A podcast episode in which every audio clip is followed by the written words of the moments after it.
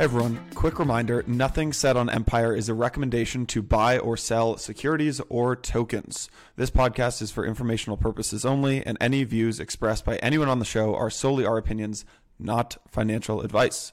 Santiago and I and our guests may hold positions in the companies, funds, or projects discussed. Now, let's get into the show. All right, everyone back with another episode of Empire. We have the man, the myth, the legend, Jarrod Dicker. Uh, for those who don't know, Jarrod has spent uh, the last five or so years in crypto, uh, first as a CEO slash founder, maybe founder CEO of Poet, uh, which was building kind of media rails uh, inside of crypto, kind of putting content on chain, if I remember correctly. Uh, and then I remember, Jared, I think you left Poet went over to become VP of commercial at the Washington Post, kind of tasked with, you know, obviously Bezos bought the Washington Post, had to move from being just a uh, media company into being a media and tech company. You were kind of tasked, if I remember, uh, to, you know, trying to figure out like how to turn WAPO into a tech company. Now you're back into crypto. It's good to have you back. You are now uh, on the crypto team at the Chernin Group, which has obviously uh, led a lot of investments in things like uh, Crunchyroll and Barstool, uh, and is now investing deeper into crypto. Starting, I think, with with uh, was it Dapper Labs? Maybe it was the first crypto investment you guys made. So yes, yes. So we, um, I'd say in well, the first crypto investment the firm made in general was in OpenSea's seed round mm. back in 2018, and then started focusing a lot more um, mainly on the later stage. So in 2021, invested in Dapper Labs uh, I think in May of 2021, led the Series A of Zed Run. And at that point is really when I joined, and we really felt there was an opportunity, um, especially on the founder side, to work with um, investors, you know, that that are operators that understand how to scale businesses um, at the earliest stages. So since then, we've been investing a lot more um, in the late stage, but also in the earlier stage of crypto, working with companies like Altered State Machine and Rabbit Hole and POAP on cyber um, and a bunch others that you know we're excited to roll out over the next couple months. Nice. Good stuff, man. Well, I'm uh, I'm calling this my my selfish podcast episode, where I just get to ask you all of the uh, questions that I'm thinking about, and that that Mike and I talk about on uh, over beers and on the weekend chats of you know blockworks just hit 50 employees. We were grow really uh, fast growing media company. And mike and i are thinking about just how can we push deeper into crypto right? Uh, we are our pre-sale for our nfts is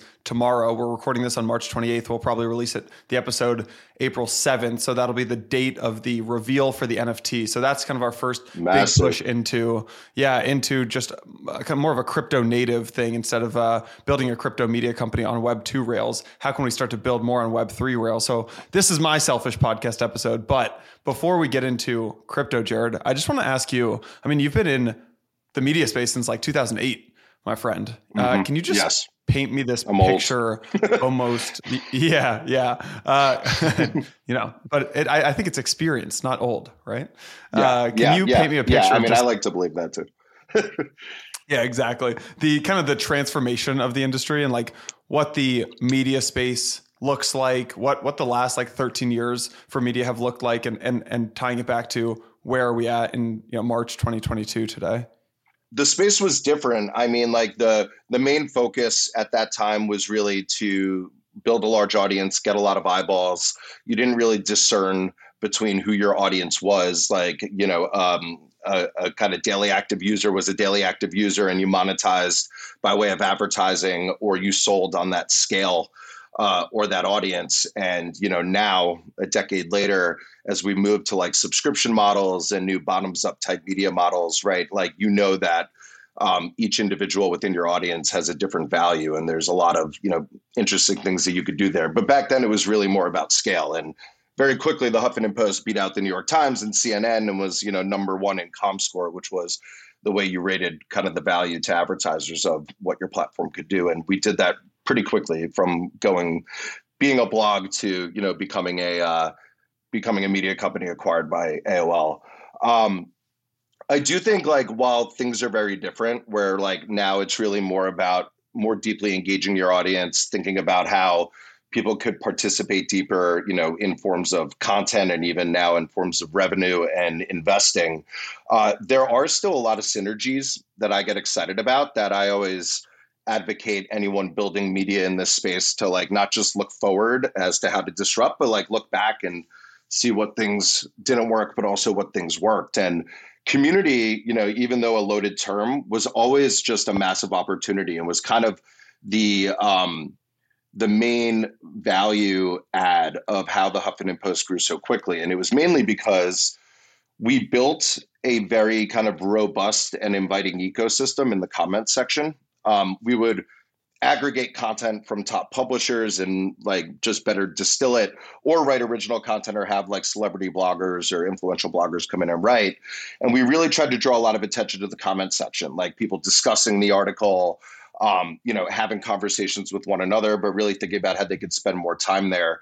That led to creating this like very robust badging system that encouraged people to self moderate these arenas and highlight conversations from the community and earn kind of cred that allowed you to be more front and center on the platform itself or distribute deeper or even blog and get a Huffington Post URL slash Jarrod Dicker um, type type uh, profile, which was you know highly valuable at that time. And we're kind of seeing you know a lot of similar traits now that you know people when they spend time within these you know ecosystems or platforms, they want to be able to build their value, build their cred, um, they want to be able to unlock new opportunities that others may not have because they're a super user or a core contributor.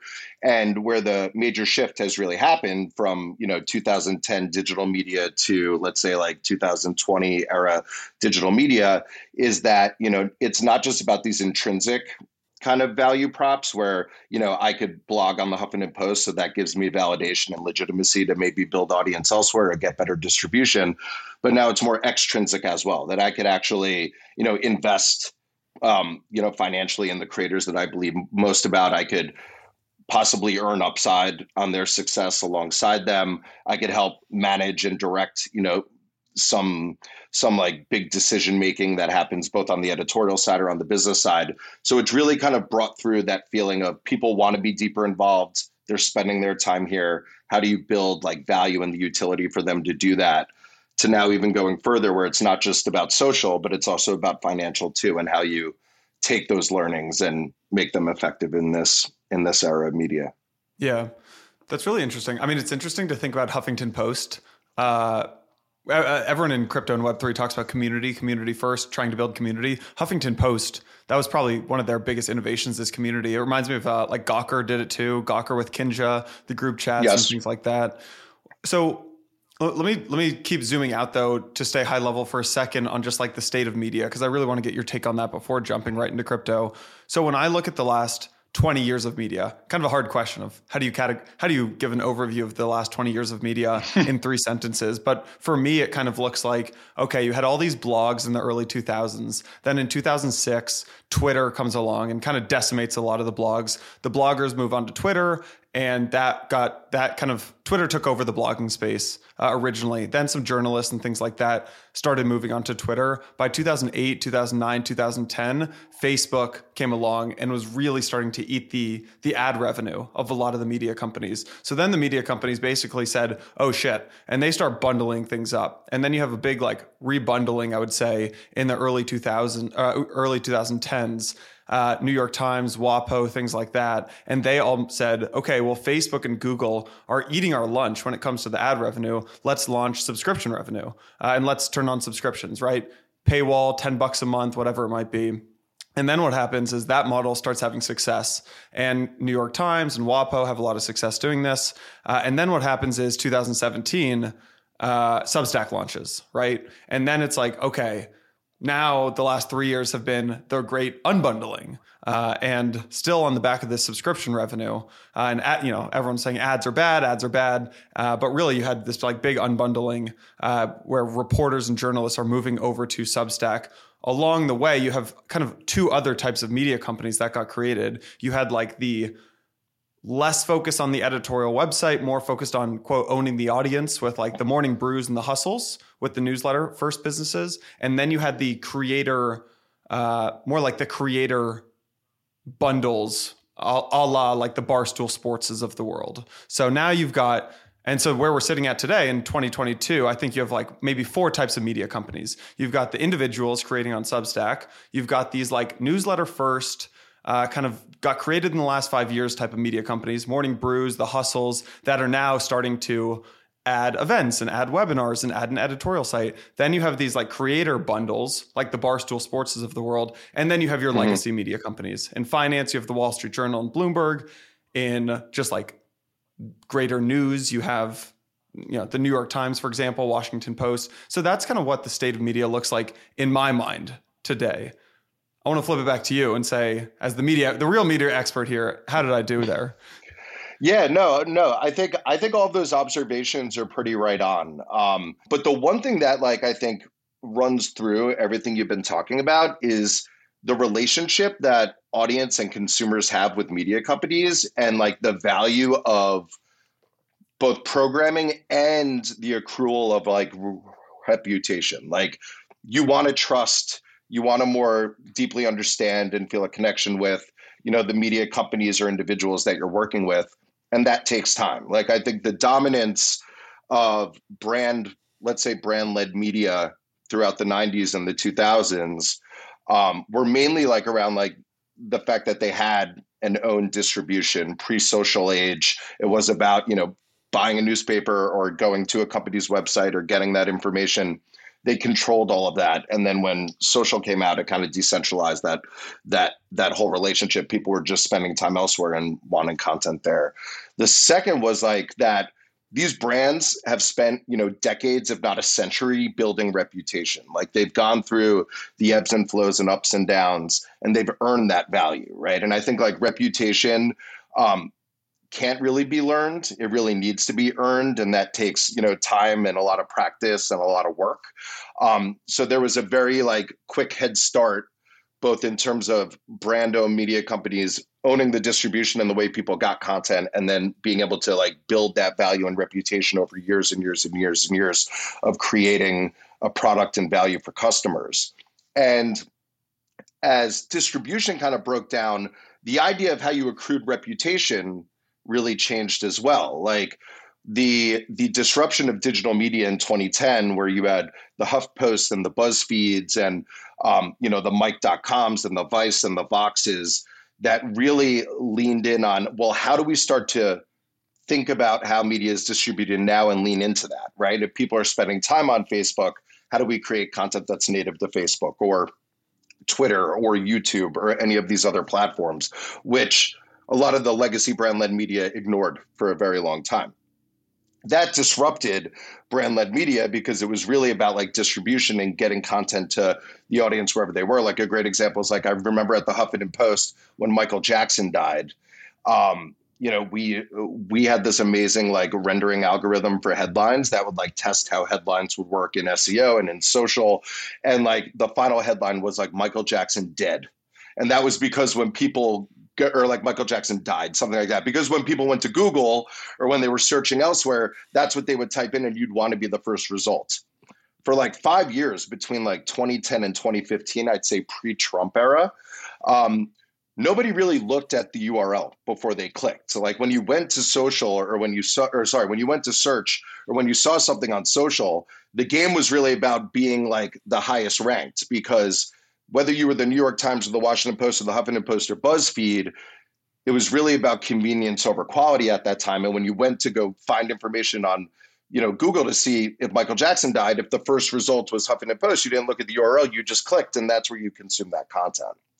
Um, so that was kind of like the unbundling of brand led media in the digital space because they really leaned into the idea of how distribution has changed. But then reputation came back. I mean, reputation really started to come back and be on the forefront, I'd say, when Trump kind of came into office and when a lot of rhetoric was around deepfakes and fake news and you know the information you may be consuming may not be what you presume it to be um, and that's where you know a lot of these legacy media companies especially in news really took the crown back like the new york times became more powerful than ever Washington Post became more powerful than ever. Wall Street Journal became more powerful than ever. They started shifting their models, right, to kind of like move away from the ad dominated, just ad dominated model that Google and Facebook, as you mentioned, was really starting to take control over and move towards subscriptions. And because of that reputation and leaning into that sentiment that people want great content, they want programming that's deeply invested in, that's true, that's valuable, that's quality. Um, that started to become more of the more of the value um, pri- uh, priority for these consumers. So it kind of shifted back. And then I think reputation carries us through like where we are now. Like I think distribution is still like the most important thing, but people have gotten very creative around how not to sacrifice like reputation or quality for distribution. Um, and when you had, you know, Twitter building the ability for any individual to build their own reputation, either like if they're in media on top of the brand itself, like I'm a writer for the Washington Post, you know, I could build my credit on the Washington Post, but also now on Twitter, I have a different point of view. People are following me because I work at the Washington Post and because I have this different point of view, and I'm able to start accruing that there. We start to see this age of like reputation on the individual, like what it starts to look like when you're pulling bylines and writers out of you know the media companies themselves they're creating their own content they're you know being perceived in their own way. And that led to you know substacks starting to emerge where individuals could kind of build you know a company around around that sort uh, sort of point of view. Or even now where we are in like the more web3 space where people talk about a bottoms up media company well what does that look like? That starts to look like you know you as an individual creator teaming up with maybe another creator that already has an audience and maybe that audience wants to participate as well and that starts to move up.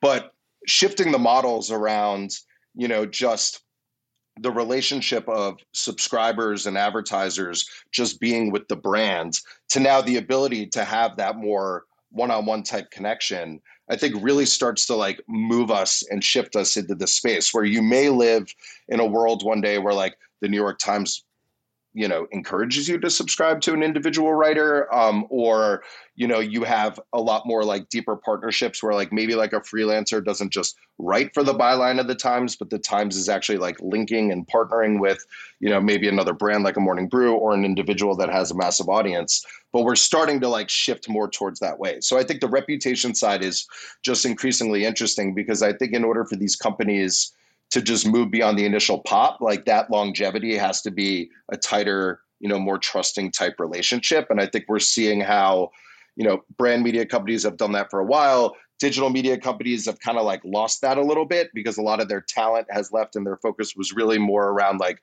distribution and getting eyeballs to now this kind of like new emergence of companies which are you know anyone could become a media company if you could understand distribution and build your audience and how people are starting to leverage those those tools to build that yeah it's really interesting i mean you talk about the vices and the voxes and the huffington posts and the and the buzzfeed there are kind of two underlying themes there one is or two underlying things that those companies did. One is they raised a boatload of venture capital money, and two is they optimized for social. And that was really hot. Like early two 2010s, every everyone wants to go work at BuzzFeed, right? And then you realize that there are some flaws in that model, uh, which is, I mean, we, we don't have to get like it, it, very tough for a media company to optimize to be entirely reliant on something like Twitter and Facebook. They change the algorithm, you get entire completely screwed, right? So then you get the new newer media companies like the Hustles and the Morning Brews and and the Barstool Sportses.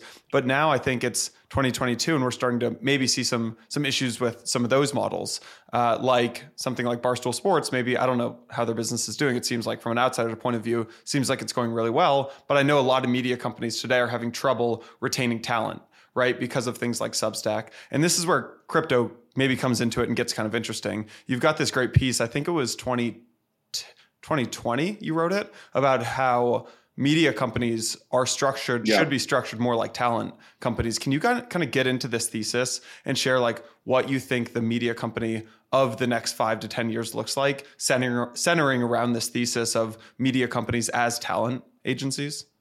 Yeah. Yeah. So there's a few themes to, I think, hit on there. Um, one, it's funny. I did I did look at that media record labels article to see when it published. It's almost been like two years. Um, crazy. Which is crazy. Um, and it feels like I'm not into predictions, but it does feel like we've like moved a little bit closer to that. Um, so you can give um, yourself a, a pat a pat on the back there. yeah, yeah. Um, so so I so like there's a few ways to think about it. One is um, I think talent is the ultimate audience acquirer.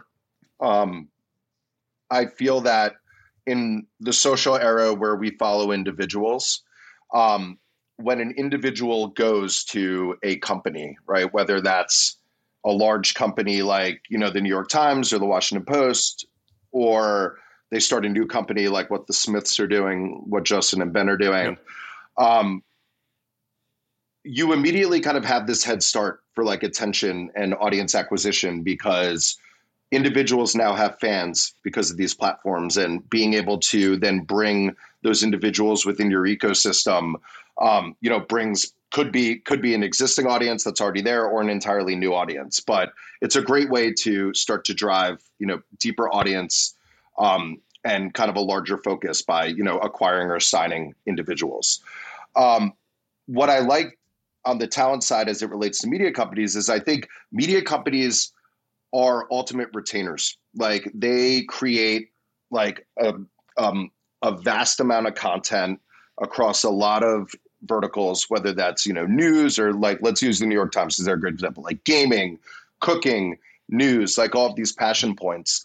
When they think about bringing in new talent, right? I think the right formula is like, okay, let's bring in a you know Taylor Lorenz to the Washington Post.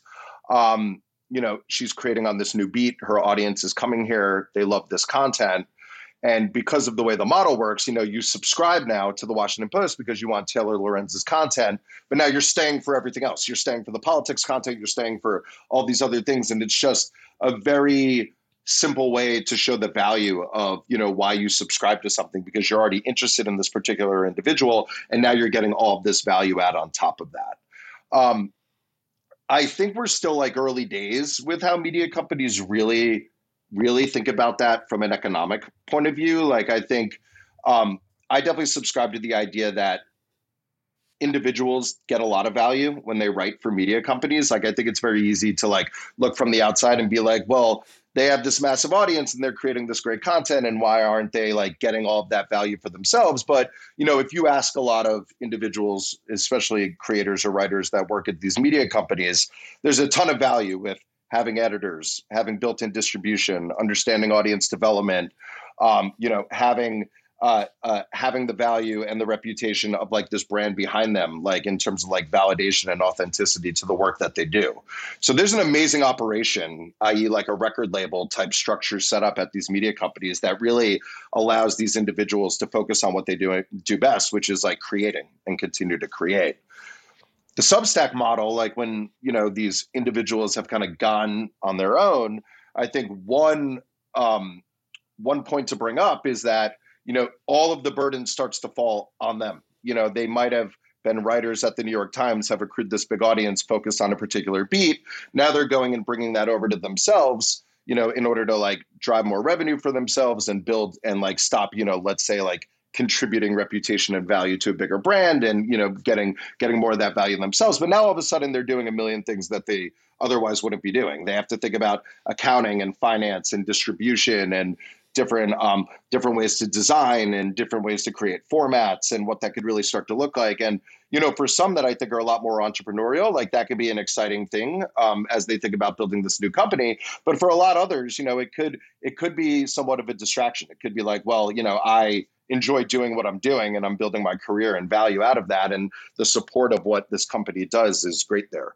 Um, where a major shift has happened is that I think media companies used to not think this way. Like if you like look at things written like a decade ago in like the Atlantic or, you know, I, I guess more more like accurately like a Nieman's Labs. It was really all about like the brand coming first. Like it's all about the media brand. That's the relationship with the audience. It's the brand. It's the brand. It's the brand when individuals start to become um, more about themselves, it's not the place for them. And I think that's really shifted. I think there's been a strong acknowledgement of understanding the value of individuals, the relationship of what a larger brand can do for an individual's brand, and how those things could kind of work together to come to a common consensus and drive that value up.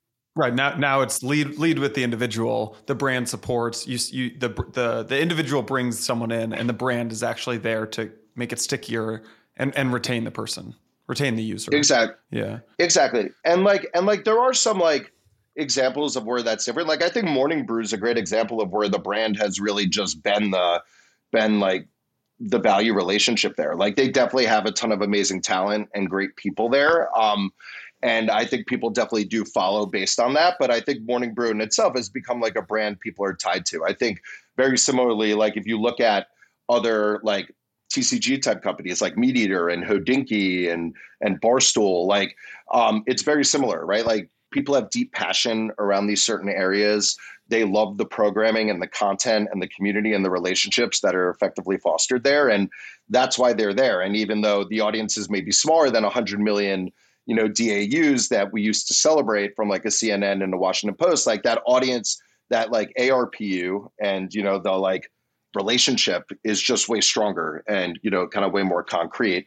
And um and yeah like i think i think crypto does unlock this. I mean i like do believe that there are a ton of things that are happening in the web3 ecosystem that really start to unlock what this relationship looks like. Like i wrote an article why subscribe when you can invest? which really hits on this. It's like a lot of these subscri- substack subscriptions that i subscribe to um, or maybe individual like people that i follow on twitter um, sometimes I read it, sometimes I consume it if I have time, like some more than others. But for the most part, like the feeling of subscribing for me in those arenas was really less about me wanting to get access to that content and more me wanting to kind of support and invest in that individual for them to continue doing what they're doing as well as there may be themes or you know topics that they write about that i think are important that i want them to continue to be putting out in market. So like the feelings really are more towards like me like investing contributing in this individual or or this media company versus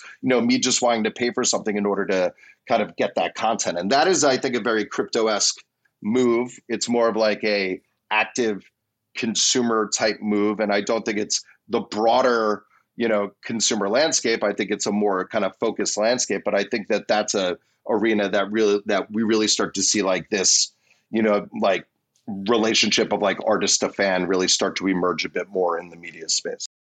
All right, everyone, quick break from the show to share a big update from our friends at Paraswap, the best platform to stake, swap, trade, farm, and more.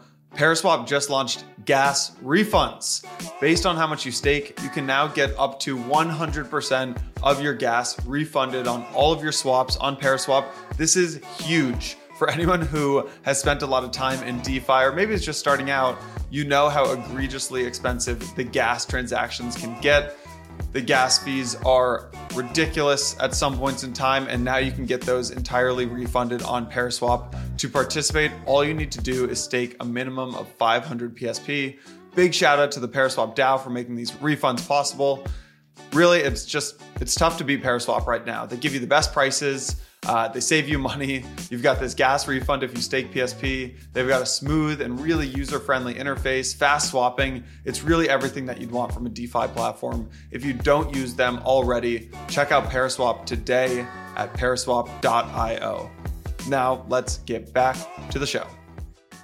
Yeah. What does this look like more in practice? Because I think Web3 and crypto has kind of shifted the narrative a little bit, right? You've got this verifiable on chain truth. You've got creator compensation changing with things like NFTs. You've got uh, unique ownership over digital assets, right? And digital property rights for the first time ever. How do all of these kind of narrative shifts and technological shifts change traditional media companies when it comes to anything from creator compensation to business models to their brand, right? How does all of that change as a result of crypto?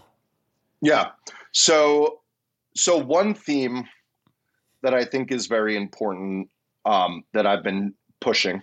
so it may uh, it's definitely a bias. like any good uh, narrative. A, yeah, it's definitely a biased point of view, but I do think that there is enough happening in crypto around like what you mentioned like being able to own media being able to invest in creators being able to seek provenance on information being able to manage kind of ownership and distribution and the rights of that content where I do think we are evolving into a new genre of media versus just thinking about how like these new functions influence existing structures and setups. And I do think that there is an opportunity there. Like I do think media companies should be thinking about NFTs. I think there could be smarter ways to like build a more hierarchical approach to the subscription relationship. I think there's smarter ways to be able to work with brands. But I do think for the most part, like this is creating a new set of creator, this is creating a new set of consumer and people that are very, you know, crypto native in their genre, similar to like how K-pop came out of you know music or you know other other sorts of examples there. So one thing I think is like we are emerging on a new genre of people who like to create and consume in this new environment. Um, where it all comes together versus just thinking about how crypto starts to evolve and you know build out new media um, i think every and not to go too deep but i think every example you gave has its own sort of path as to what it opens up what challenges it may face, how it could be leveraged and used. Um, one that's widely discussed is like CC0. So basically, what a lot of these NFT projects are doing, which is, you know, let's launch an NFT. Um, if you purchase the NFT, oftentimes a PFP, you get full commercial rights to use it however you wish. So Bored Ape, you know, Bored Ape arguably Led's like early pioneer in this. Nouns is another pioneer in this. Um, but it's something that the crypto community gets really excited about. They love the idea that if they're purchasing this piece of what they call IP, um, now they could like build on top of it and there could be value there. And there's great examples of that. Like Hume is doing it with Angel Baby in the Fluf World ecosystem. Jenkins the Valet is doing it with Jenkins, their Bored Ape in the Bored Ape ecosystem. So there are like a couple examples of what that starts to look like where there's new creative IP happening because of CC0. I think that that narrative is um, kind of misaligned. I think that the value of CC0 is way less about getting more like long tail or new creators to create on top of this IP. And this amazing IP is going to emerge. Again, the examples of like a Pixel Vault and a human, others, I think are exceptions to the rule for the most part on the CC0 side, because I do think I do think we're we're very much uh, discounting how hard it is to create like how strategic it is to program and the talent that kind of goes behind that that I don't think can necessarily be substituted completely by a long tail. But what I do like about CC0 that I think it unlocks in the media space is very similar to like what I think Facebook unlocked in the media space, which was if you're a media company or you're a creator and all of a sudden, you know, you had your own blog or your own website and now you're going to create on Facebook you now reach just a more massive audience, right? Like a lot of users are on Facebook. You're able to leverage their like advertising targeting systems in order to reach them. You know, they're already in that environment, so they're probably more inclined to like participate and engage. And it was an amazing way to like think about like what distribution and acquisition starts to look like if you're creating something new and what platforms to use. CC0, I think, is the same. I think if you're building, you know, a a storyline or a media company on top of a Bored Ape or a noun or a Fluf um, you have this built-in audience that is already both like socially and financially invested within that ecosystem that immediately is like drawn to participate. So jenkins the valet drops and you know they are great storytellers and they're doing an amazing job but they also have this immediate built-in audience of Bored Ape holders which want to root for the success of anything built within the Bored Ape ecosystem are socially and financially incentivized to do so. So they're immediately going to you know uh, flock to this and be a part of it. And same with nouns and same with others. So like i like the idea of pfps or these nft larger nft projects doing cco being the new platforms where people when they're creating something it could be something completely native and unique like a jenkins or it could be like hey i'm creating a media company and here's how i'm going to enter the Bored Ape ecosystem and reach that audience. Is kind of a new way of acquisition and distribution that i think is very smart. And you're seeing like universal music do it with you know launching like a Bored Ape band. Um, hopefully the content's great like hope, hopefully it's an amazing experience but net net what it really unlocks is now all of a sudden you have this massive Bored Ape audience that's like completely loyal and crazy about everything in their ecosystem immediately like pushing this up and being a part of it. So that's kind of like one example that i think is interesting. Um, you know i in my early poet days like the big idea was like provenance of information supply chain of information. So being able to like see how things were created how things were changed, like understanding if something is real versus fake or how it was adjusted. Um, where I really see that blowing up a lot more on the media side is when we start to move NFTs from like a product to a process. So not just thinking of NFTs as like the end of the line of hey i created something and now it's an nft but really starting to think about how nft the process starts to integrate within the creative flow so if you're creating something in blockworks whether it's you know audio or text or video the first path to publish is minting it on chain where you could manage the permissions and you know have a have a stamp of its you know originality and then you create and structure from there and that's where i think we really start to see like models and behaviors start to change when it really starts to become something more seamless and convenient for the creators to leverage and use. Um, but again, there, there's like a million angles. Yeah. Yeah. Let me let me actually ask you on one thing on there. Like I like the I've heard you say this before. Like NFTs moving from product to process, and to me that looks like right now. So we're creating these NFTs behind the scene right now, and I think yeah. Again, by the time we launch this episode, they'll be fully live. But it's been an absolute. I don't want to call it a nightmare, but like the, yeah. the technology is still so bad to create this stuff. Our CTO had to build literally everything in house. And these NFTs are actually acting as a VIP. Uh, a, they're a lifetime pass for our conference, and B, they are you get access to like the, the meet the speaker room, uh, to the to like the dinner the night before. The, they're like a VIP pass and a whole bunch of other things that we'll announce soon. But none of this technology exists yet, uh, and so our CTO and our engineering team actually had to build all this in house. When you think about like moving from product to process, does that mean inside the CMS, for example, when we write an article, you click when you click publish, that also mints the piece on chain. And if so, how does that? I guess the skeptic in me is like, what does that actually do? How does that actually change things? And do fans? I know it's like, oh, you get to own the article. Then it's like, if I'm a fan or a reader of Blockworks, I'm like, I don't really want to read the article. The, like the news story that Chernin Group just invested in this new company. I'm like, I don't care about that. I just want to get the news. Yeah. I don't want to own the article. It's like, what does that actually change? Yeah.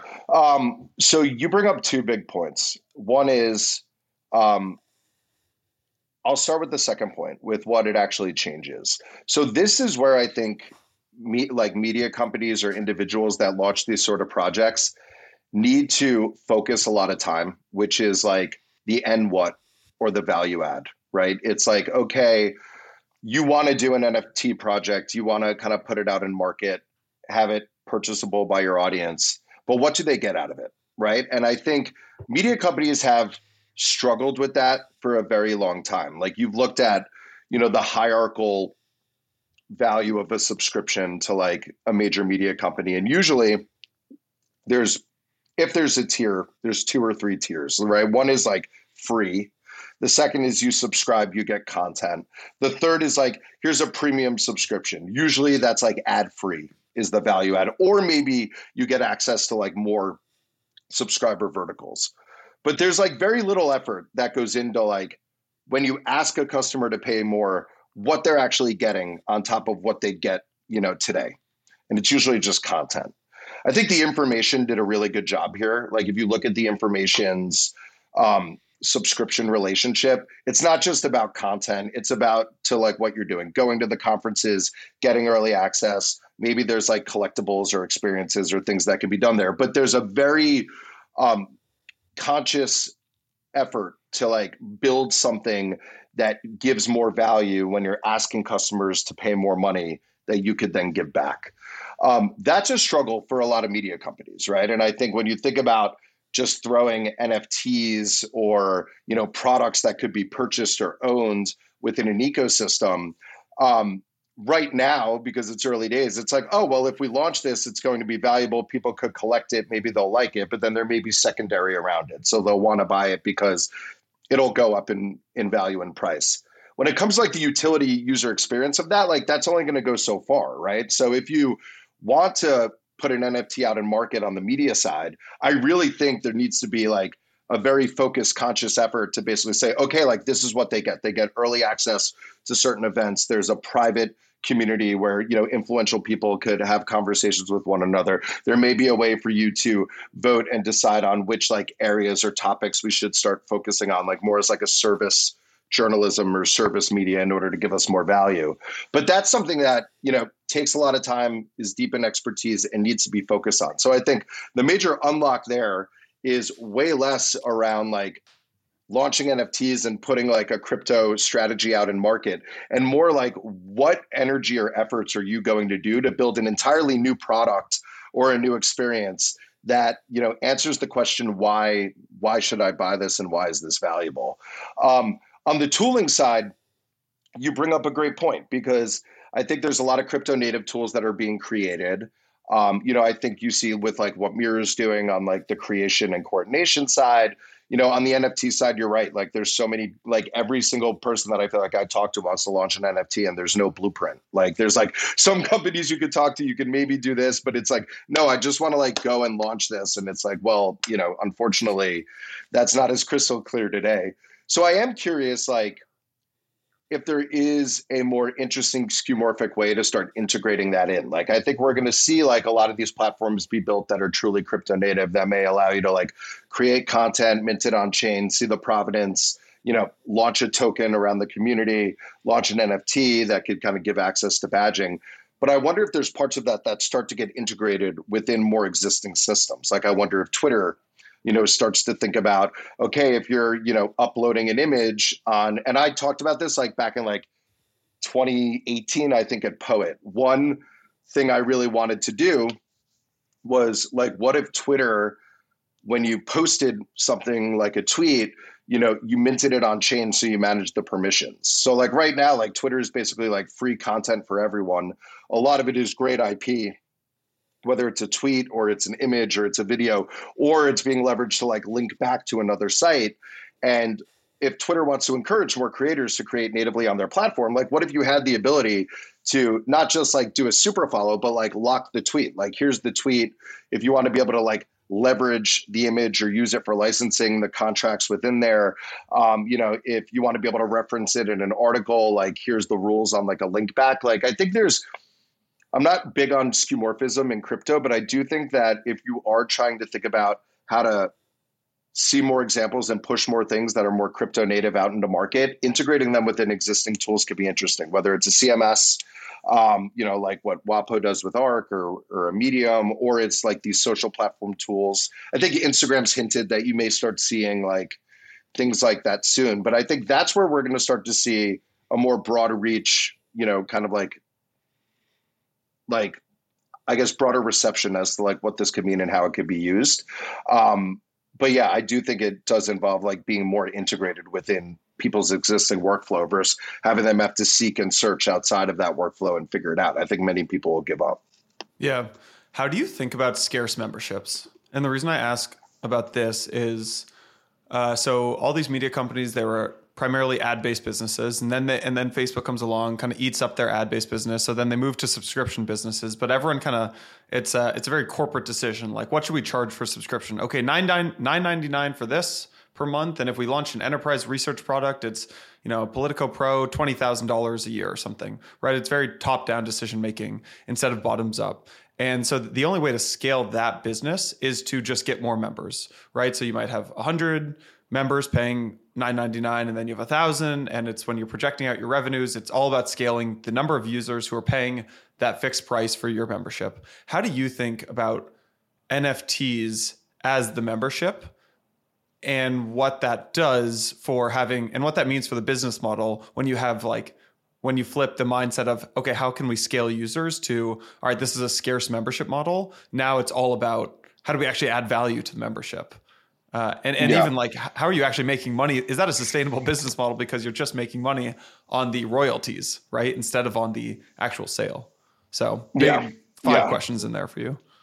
There's one like galaxy thought that I really have been obsessed with lately um, because it's trying to answer a couple challenges for me. One is I think it's very important for content to be accessible to everyone. Um, you know, putting on my news hat, that was always a very important um, I'd say like dialogue to have like within these news companies because effectively news is a service where you're providing value to a community.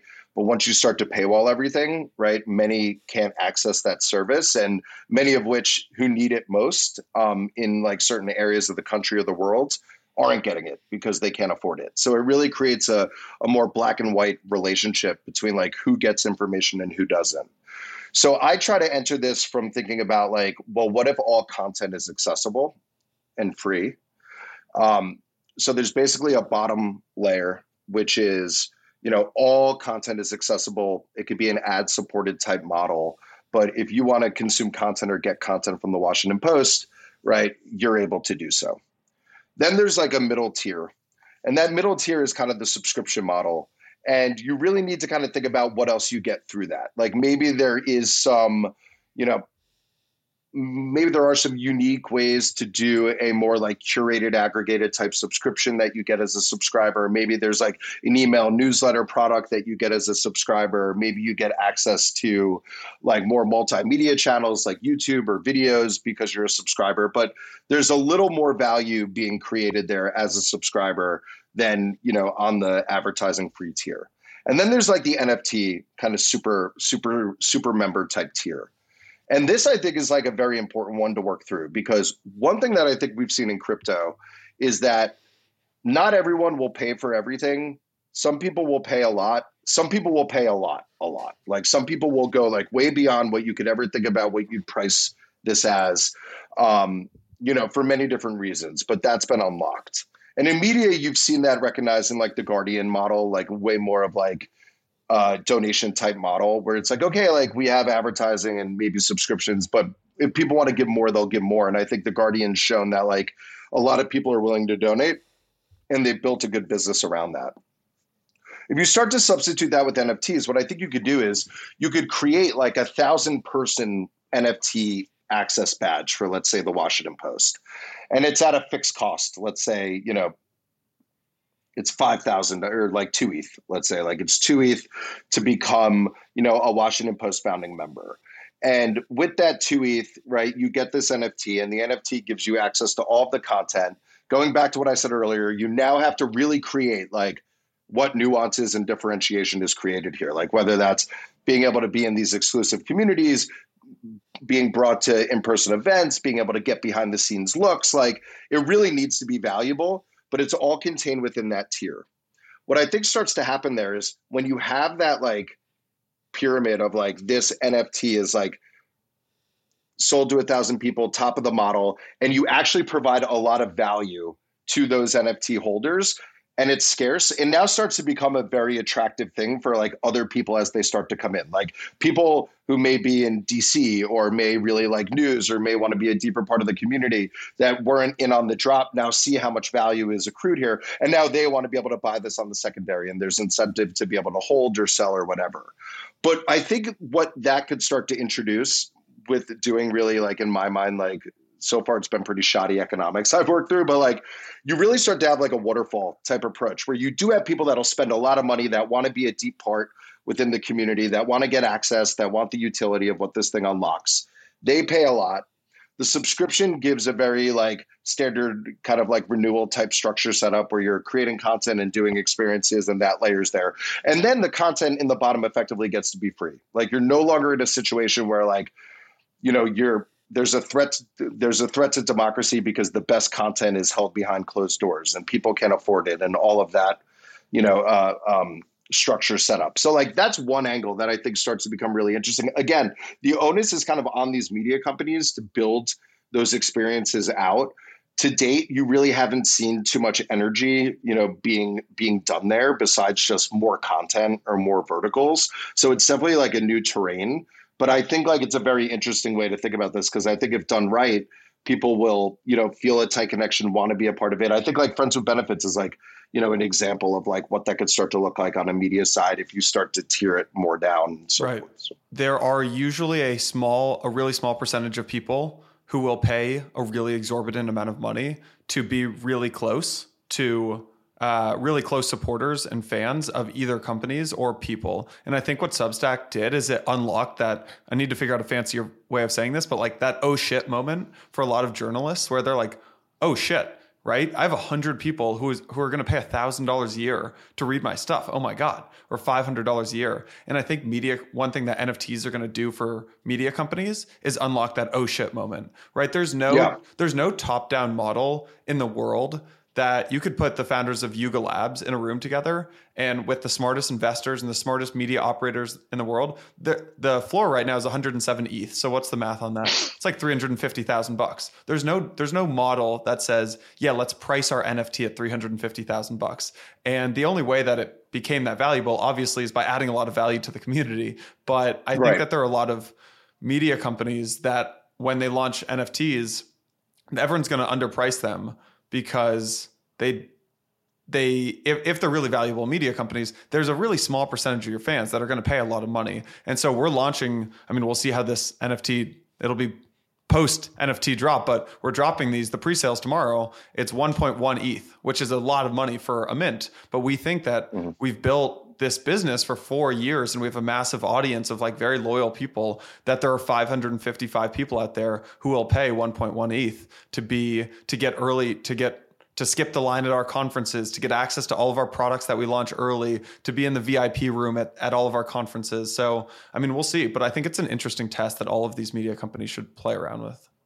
Yeah, and it goes and it does go back to the like the new genres play, right? I think you know, Blockworks has an audience that's very different than you know the New York Times audience, right? And I think when you're introducing a lot of new native type products that can be utilized and seen as valuable for that audience, it clicks way more with yours than you know a New York Times. Same right. with like if Yuga, like how Yuga did this, but then you know there's been attempts to do this with Dapper, right? Like you, you like Disney could have easily tried to get in here, but I think it's I think it's a testament to like the community and you know the new genre that was created here, where that's kind of where the energy is. So I'm like super excited to see like how that starts to pan out. Like as media companies start to think about NFTs, how the audience receives it, um, how these new kind of like companies are being created bottoms up through what these NFTs are unlocking, and then you know projects like yours. I think um, I think there definitely is an argument to be made that this is completely new and it's going to be a lot more successful for the companies that are doing it grounds up than ones that are looking to incorporate it later on.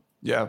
I want to ask you a targeted question about DAOs actually. So I think I, have a feeling I know what you would say when I asked about DAOs, which is like DAOs are a really exciting opportunity. They're a way to bundle a lot of people together, uh, Bankless DAO is doing interesting things. There are all these other crypto native DAOs. How would you, if you were talking to the C, Erika Nardini, right, the CEO of Barstool mm-hmm. Sports, or or maybe Austin Alex of Morning Brew, like if you are a Web two media company, maybe even ESPN, right? How do you talk to? How would you? Should they be thinking about DAOs? What's the opportunity for more of like a Web two company to think about DAOs, or leave it alone? Don't even touch it on the media side with DAOs, what I really like about it is I think media is a massive services business. Like you basically are providing value to an audience and they either pay for it with their attention or with their wallets.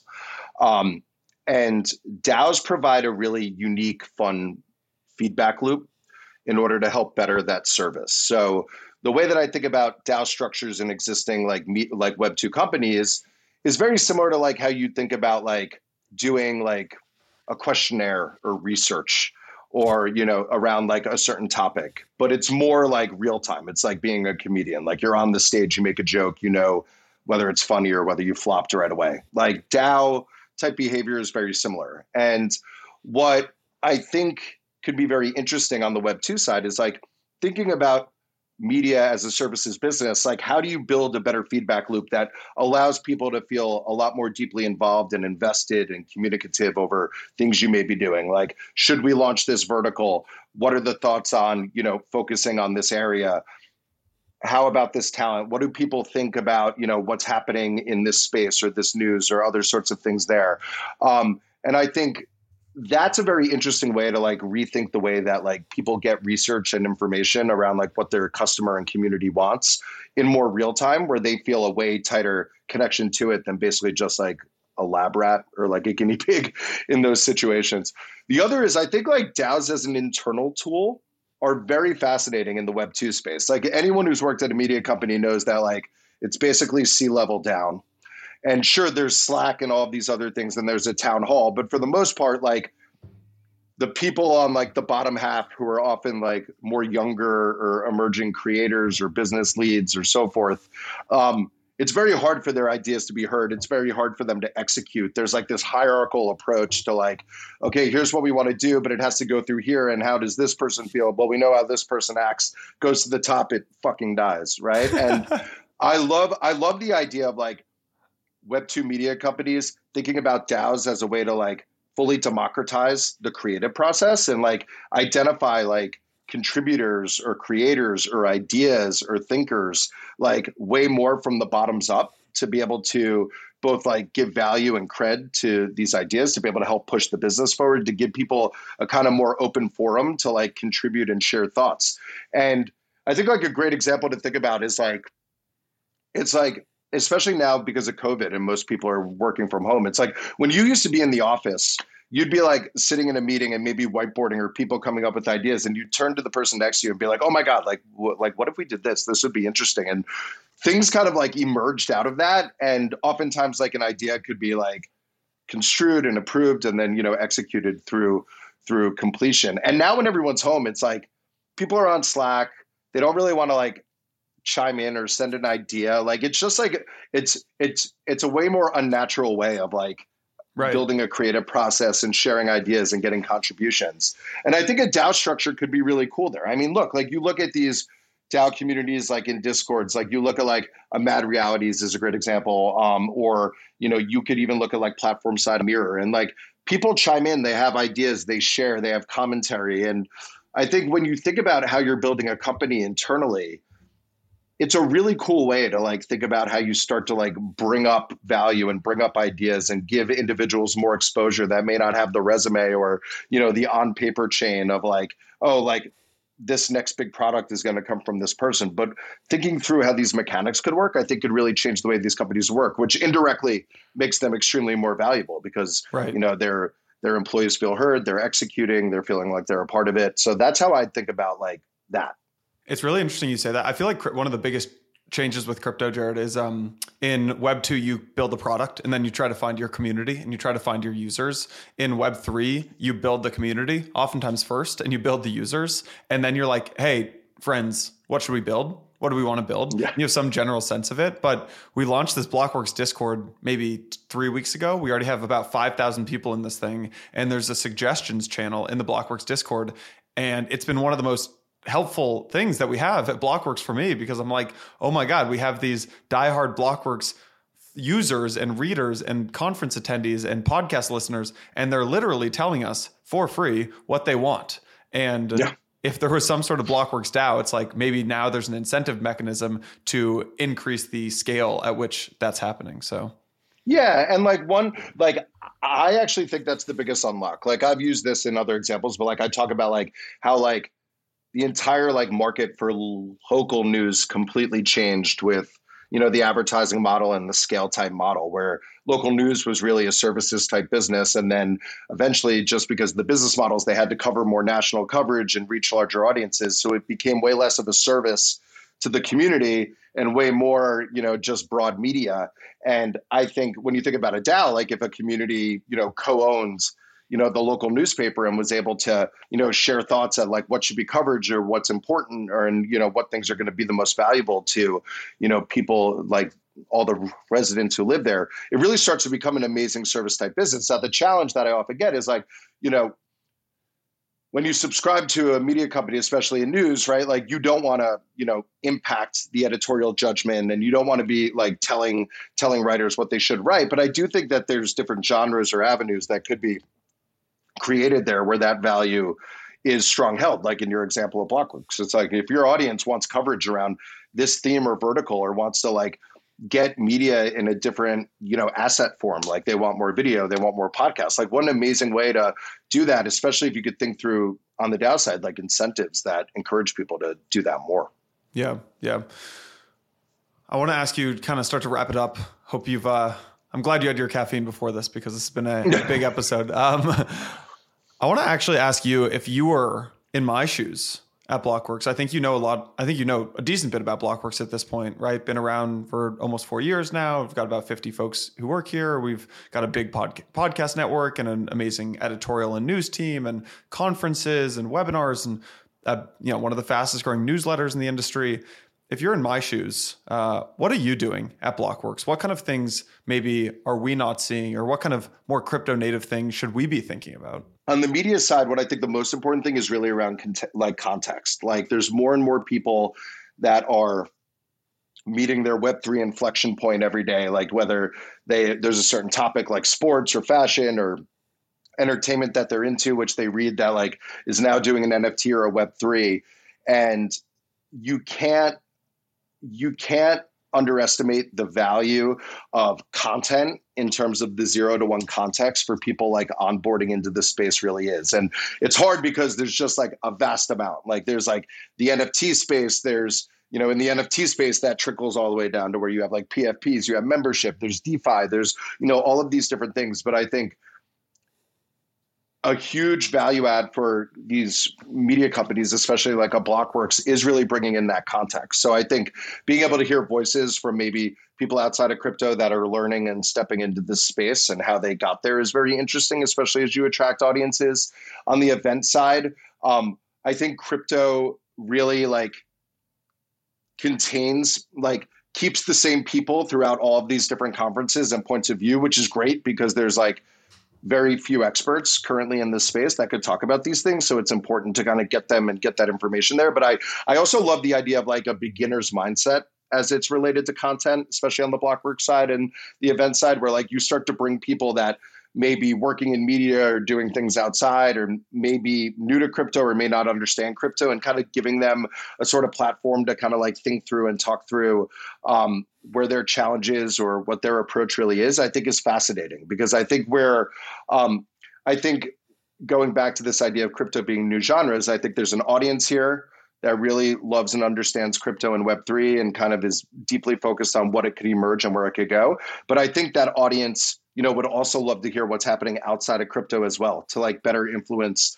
how they think about things and how they should approach it. Like when we when we first started Darkstar DAO, um, which is like our blog on Mirror, um, the the the plan of attack was basically we want to be able to reach crypto users who like want to better understand the world of media and reach media users who want to better understand the world of crypto and how can we do that within the same article right? So really thinking about like how this could be presented to both of those audiences. I think if blockworks could do that that becomes a very kind of fascinating approach because i don't see many media companies in the web3 space like really kind of focus on how they reach like both audiences knowing that you know that that non-crypto audience is just going to slowly continue to to creep in and drip in and you want to be the funnel yeah. for that.